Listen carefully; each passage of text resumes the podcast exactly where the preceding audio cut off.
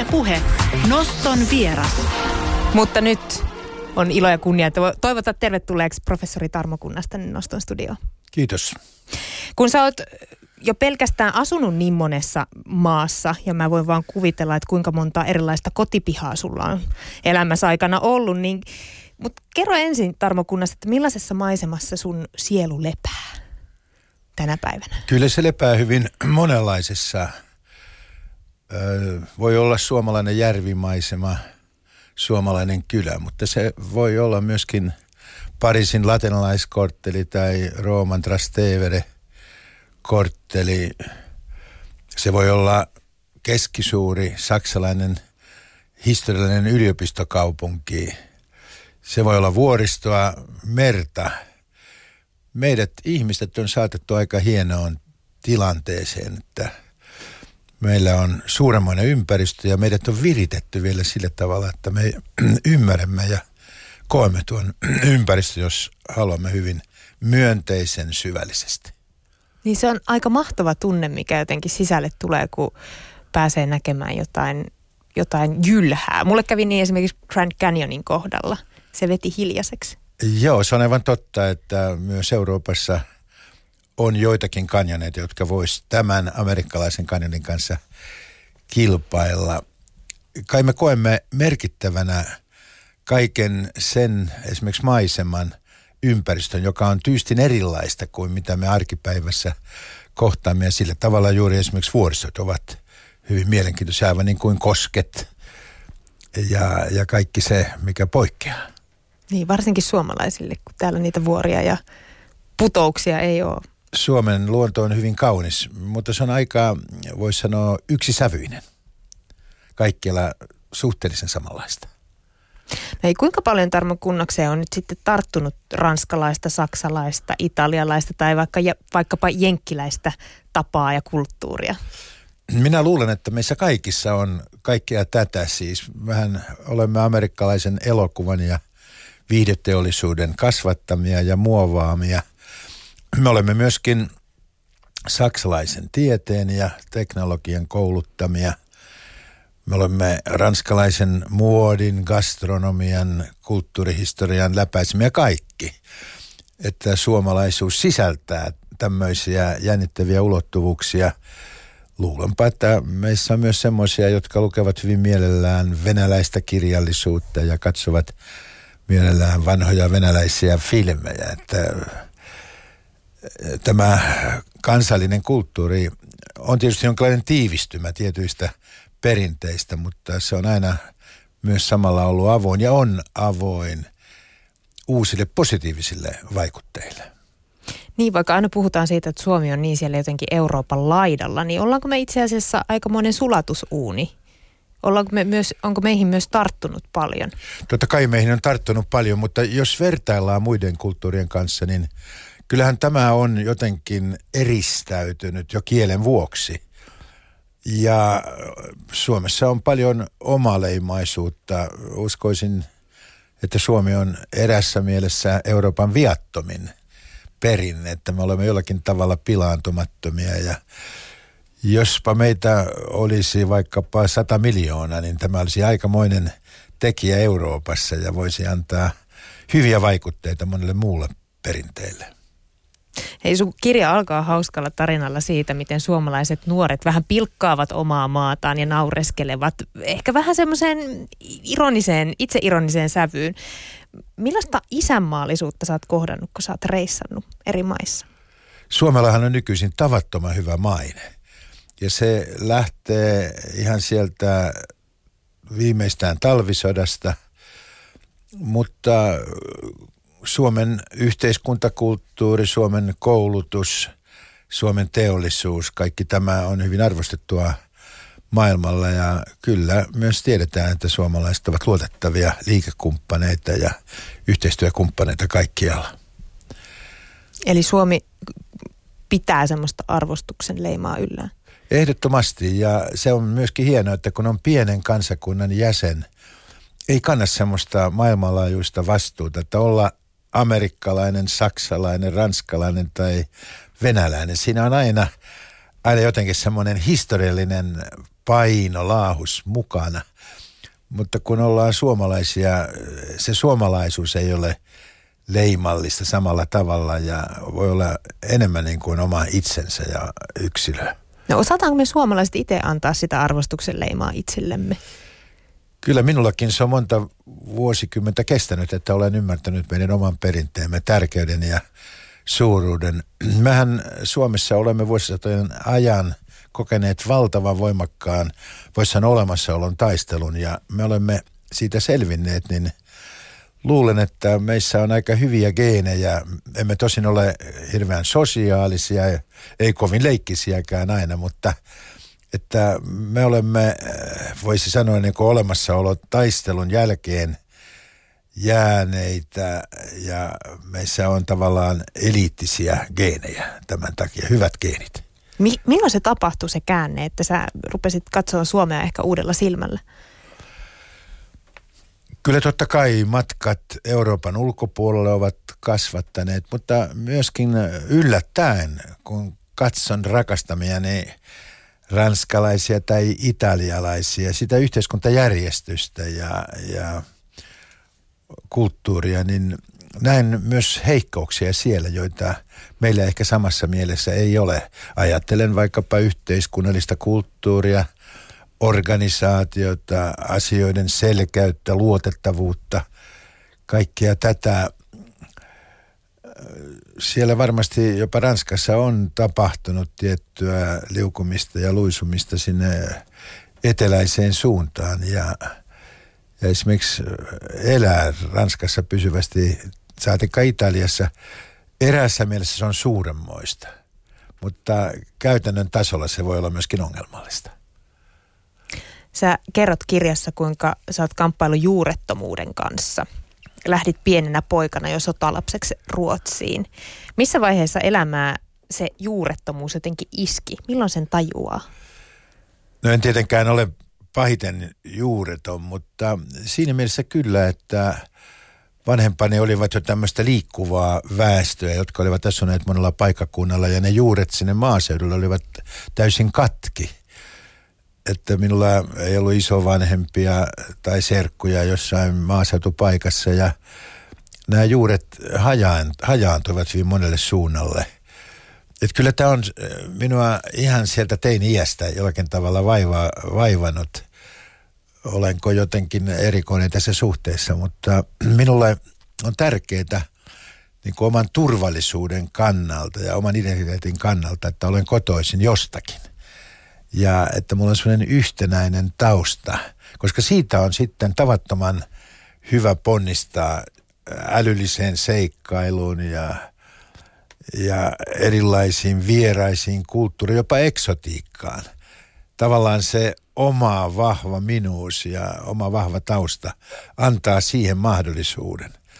Jos ihminen matkustaa koko ajan ja hänellä ei ole minkäänlaista identiteettiä, tästäkin on esimerkkiä, niin siinä on se vaara, että ihmiset haluavat kaikkialla yhtä ja samaa, eivätkä näe sitä monimuotoisuutta ja omaleimaisuutta, mikä sitten vieraissa kulttuureissa on. Että minä elän tavallaan koko ajan tässä jännit, jännitteessä. Siis toisaalta mulla on oikeastaan vähän niin kuin patriottinenkin mieliala mutta mä olen myöskin ruotsalainen patriotti ja saksalainen patriotti ja ranskalainen patriotti ja italialainen patriotti.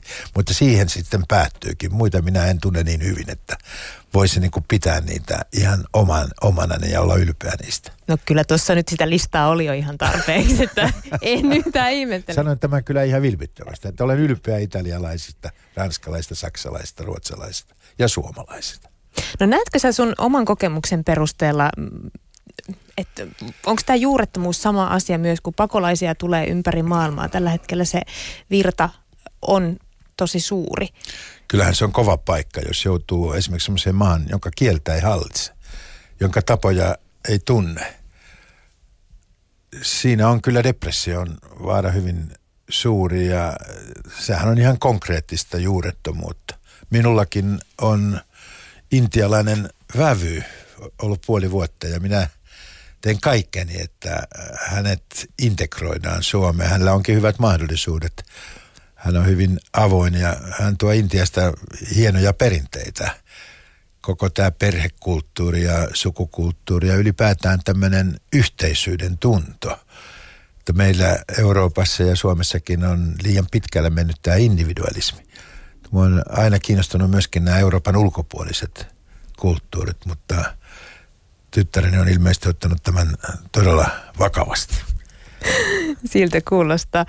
Mä jäin pohtimaan sanaa kotiseutu, joka on sun kirjankin nimessä. Se tuntuu jotenkin tutulta sanalta ja jotenkin, että ei sitä tarvitse selittää, mutta sitten se oli kuitenkin vaikea määritellä. Miten sä määrittelet sanan kotiseutu? No sehän ei ole mitenkään pelkästään maantieteellinen. Jos me olemme jostakin pitäjästä kotoisin, niin se kotialue siellä on hyvin pieni. Se ei ole se koko pitäjä edes tai kaupunki. Tämä on tietysti totta, mutta kotiseutu on myös hyvin pitkälle henkinen – suure ja siihen kuuluu myöskin suku, perhe, ystävät ovat hyvin tärkeä tekijä.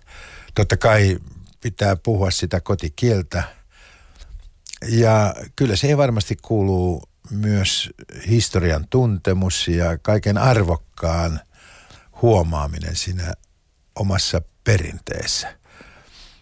Mehän olemme eläneet loistavalla kotiseudulla minun sukupolveni – viimeiset 70 vuotta toisen maailmansodan jälkeen. Ja se on ollut kyllä onnenpotku meille. Mutta kuinka tästä eteenpäin näkyy mustia pilviä taivaanrannassa Euroopassakin. Ja jotenkin tämä ilmapiiri taas on hiukan levoton.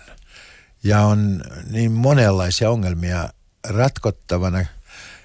Onhan niitä aina ollut ja isovanhempieni tulevaisuus on ollut sen ruusuisempi kuin nyt lapsieni, mutta, mutta eiköhän näistä ongelmista sitten selvitä, mutta esimerkiksi tässä siitä olisi kysymys. Maahanmuuttajat ovat suuri, suuri kysymysmerkki ja toivoisi siinäkin, että he osaavat ottaa tästä uudesta perinteestä kaiken arvokkaan ja antaa tälle perinteelle omastaan sen arvokkaan – jos minä ajattelen vaikkapa suomalaisia siellä jossain Espanjan aurinkorannalla, jossa he syövät suomalaisia lihasäilykkeitä ja Karjalan piirakoita ja käyvät konsultoimassa suomalaisia lakimiehiä ja lääkäreitä ja nimittävät kaikki kadut suomalaiset tänne.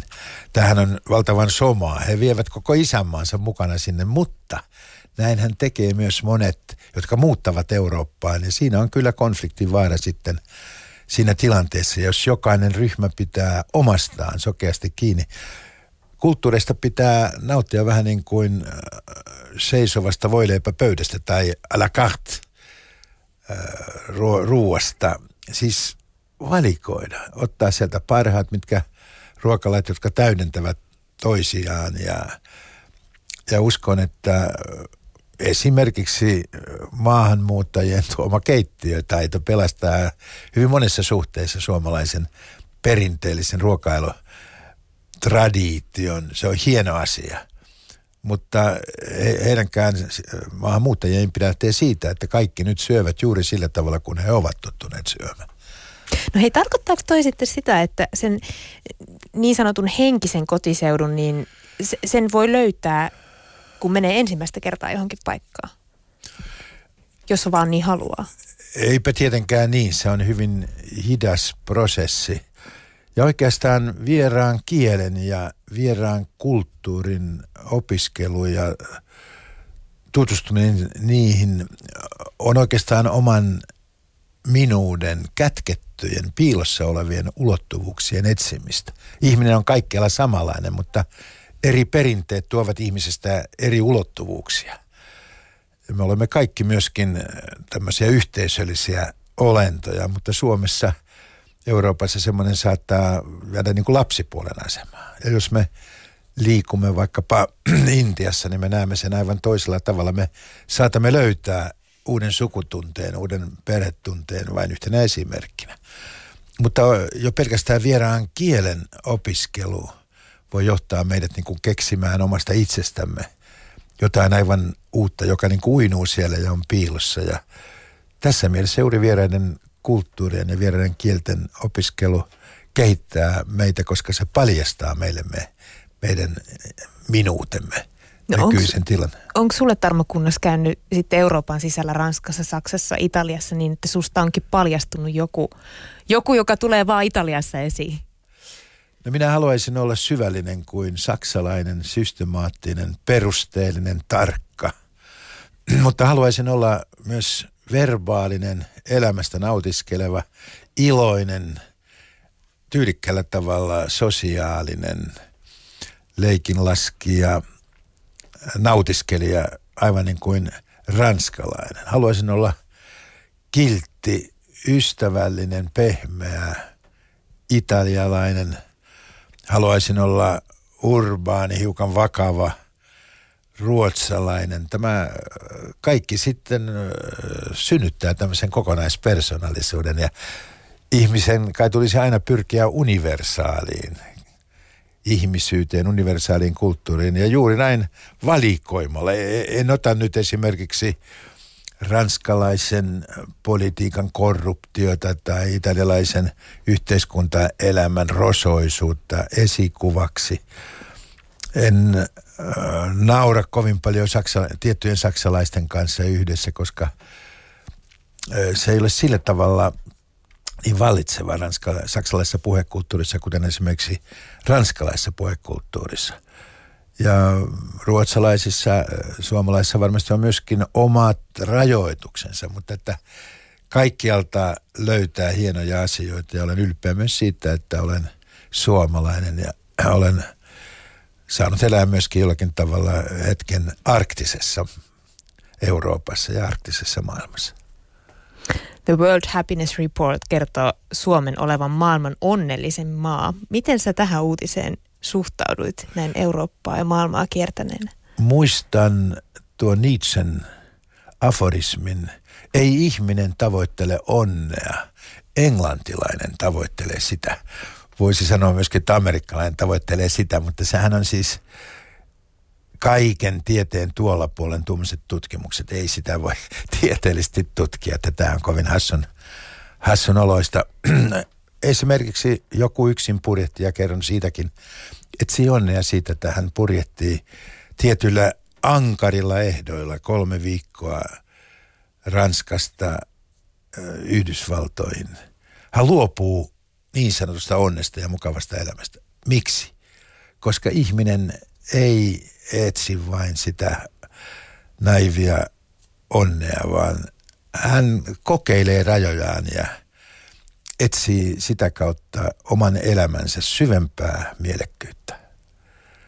No miten jos sä mietit vaikka Ranskaa ja Saksaa, jotka kuvaillaan monesti hyvin eri, erilaisiksi maiksi, niin onko siellä esimerkiksi onnellisuudessa erilaisia mittareita? Varmasti on ja uskon kyllä, että nämä latinalaiset kansat – ovat siis elämisen taidossa, elämisen tekniikassa muiden muita pätevämpiä. En tunne kiinalaisia ja intialaisia sillä tavalla uskon, että heilläkin on tiettyjä ansioita tässä suhteessa ja myös englantilaisilla, mutta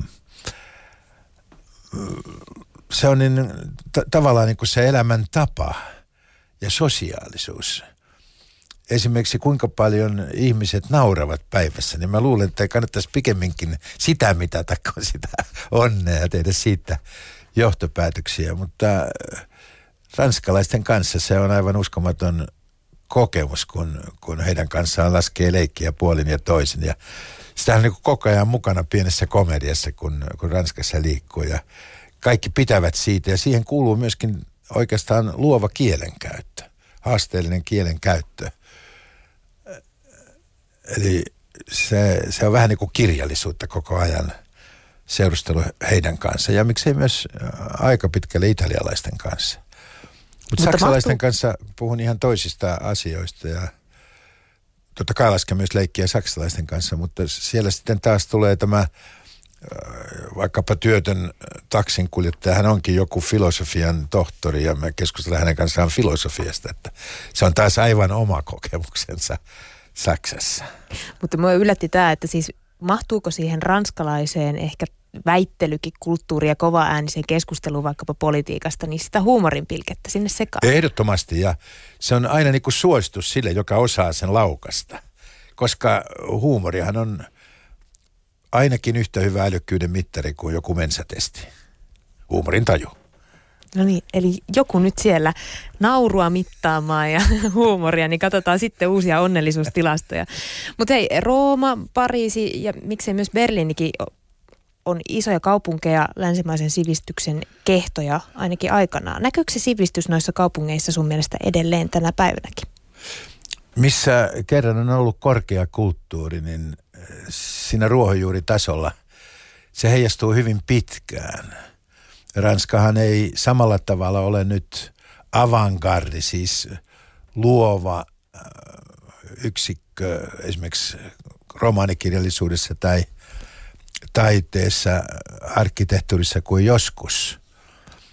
Mutta juuri tässä sosiaalisessa käyttäytymisessä ja gastronomiassa, viiniperinteessä, mutta aivan ympäristövaalinnassa ja, ja ihmissuhteissa, kaikissa näissä, kuinka ihmiset reagoivat toisin, kuinka he reagoivat uusissa tilanteissa – he ovat siinä suhteessa ehdottomasti nokkelia ja se on niin kuin vanhan kulttuurin perusta. Jos ajattelemme Italiaa, joka monessa suhteessa on aikamoissa kriisissä, varsinkin poliittisesti ja taloudellisesti, niin siellä on ihana käydä ja ihana elää ja jutella italialaisten kanssa. Tämä johtuu juuri siitä, että siellä on niin valtava kulttuuri ollut. Siitä on kauan aikaa. Itse asiassa viimeisin suuri kulttuurikausi Italiassa oli renesanssi 1500-luvulla. Ja niin se huolimatta peruskoonista tai Mussolinista, niin tuota, Italiassa vieläkin säteilee se kauneus ja italialaiset todentavat sitä myöskin omassa elokuvataiteessaan, romanitaiteessaan tietenkin ja muodissa se säteilee. Voiko se sammua? Kyllähän se voi sammua. Meillähän on siitä selviä esimerkkejä, jos ajattelemme maailmaa, maailmassa on monta täysin sammonutta kulttuuria. Roomahan on rauniokaupunki jossain mielessä, mutta joku, joku liekki siellä vielä palaa siitä huolimatta. Mutta että onhan kokonaisia sivilisaatioita, jotka ovat kuolleet. Ja on aivan selvää, että eurooppalainen taide ja kirjallisuus on, ja filosofia on pohtinut tätä nyky-eurooppalaisuuden kriisiä ja siihen on jotkut povanneet jopa sitä, että se on niin kuin rappeutumassa. En ota tähän nyt jyrkästi kantaa, mutta kriisissä se varmasti on. Niin, mä jäin miettimään, että onko jollain tapaa nyt lainausmerkeissä pahuus lisääntynyt, kun on talouskriisiä, on ollut pakolaiskriisiä, terrorismia, äärioikeiston nousua.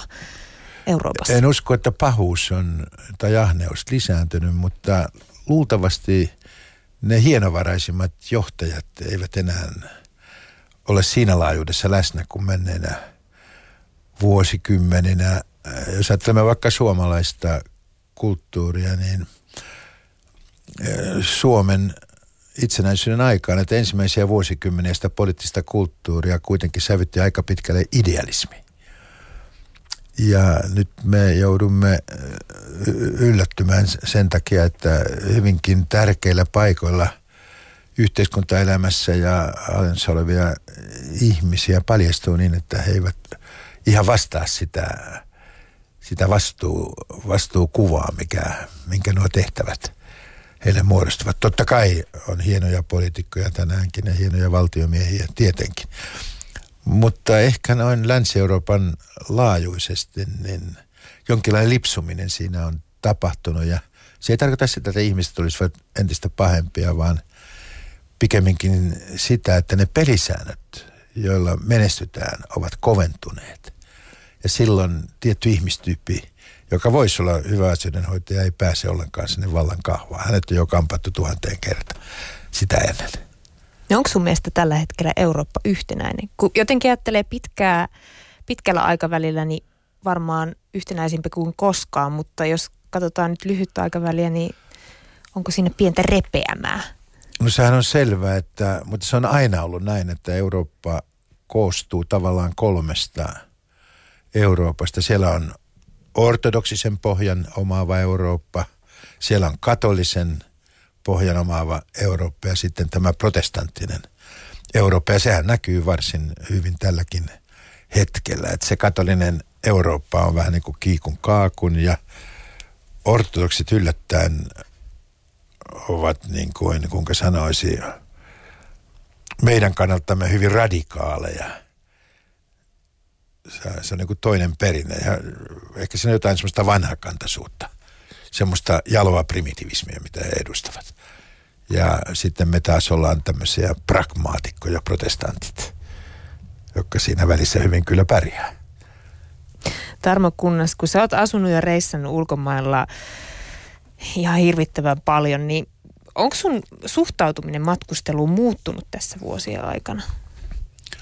Toki on, sehän on jatkuvasti syventynyt ja tämän kirjani yksi idea on se, että pitäisi se jotenkin syvemmin, paljon syvemmin kokea se matkustaminen. Totta kai saa olla hauskaa ja pitää siellä hauskaa, mutta tavallaan jokainen matka on myös pyhiinvaellus ja sieltä pitäisi löytää jotakin arvokasta ja semmoista, joka kasvattaa meitä ja se ei aivan riitä, jos juoksee jonkun museon läpi, vaan, vaan se vaatii hyvin pitkällistä valmistautumista ja pohtimista ja, ja että ottaa niin kuin vakavasti ne matkustuksen haasteet. No löydät sä enää mitään mielenkiintoista ja uutta, kun sä matkustat? Hyvä kysymys. Kyllä minun varmaan täytyisi entistä enemmän matkustaa Euroopan ulkopuolella. Että totta kai minun matkustaminen on ollut näinä vuosikymmeninä aika pitkälle Eurooppa-keskeistä, mutta ainahan tietenkin löytää yksityiskohtia. Mutta aivan niin kuin kielitaito, niin eurooppalaiset kielet toistavat aika tavalla itseään ja ovat lähellä toisiaan, että voisi olla hauska vähän syventää nyt jotain – ei-eurooppalaista kieltä. Se on niin kuin vaihtoehto. Mä kysyin ennen kuin tämä haastattelu alkoi alko sulta, että missä sä oot ollut viimeksi, niin sä kerroit, että 500 kilometriä on tullut poljettua nyt tässä vähän aikaa sitten pyörällä. Mitä sieltä pyörän selästä näkee maailmalla? Näkeekö sieltä enemmän kuin esimerkiksi autolla liikkuessa? Totta kai. Siinähän on kaikki aistit mukana. Siinä on myöskin tuntoaisti, siinä on hajuaisti, ja että se oma ruumis koko ajan ponnistelee. Se on niin kuin uskomaton multimedia. Ja se vauhti on tavattoman sopiva. Kävely on kovin hidasta, autolla meno on aivan liian nopeaa, mutta pyörällä samotessa ehtii tarkkailla sitä ympäristöä aivan toisella tavalla. Se tie tulee tutuksi ja tavallaan niin kuin omaksi tässä mielessä minusta pyörällä ajaminen on todella hieno matkailun muoto. Kerro vielä tähän loppuun joku mieleenpainuva pyörämatka. Ne ovat kaikki hyvin mieleenpainuvia, enkä väheksyisi myöskään sitä ryhmähengen syntymistä. Kun viikko pyöräillään yhdessä, siinä kamppaillaan, nytkin kamppailtiin yhtäkkiä auringonpaisteen keskellä tuli valtava kylmä aalto ja rakeita – ja väsymys oli jo suuri. Kun se yhdessä ponnisteltiin, niin se niin kuin hitsaa nämä ihmiset yhteen, että tämä meidän, nämä ryhmät oikeastaan muodostavat suuren ryhmän, jossa kaikki tuntee toisensa ja jotka tuntevat juuri tämmöistä yhteisöllisyyttä ja yhteenkuuluvuutta. Eli toiset ihmiset ja, ja, ja se, se tekee varmaan matkasta, missä liikkuukin niin hyvä. Ihminen on sosiaalinen eläin, hän kuuluu ryhmään. Tarmo Kunnas, kiitos kun pääsit nostoon vieraaksi. Mä toivotan sulle uusia kulttuurielämyksiä ympäri maailmaa, myös Euroopan ulkopuolella. Kiitoksia.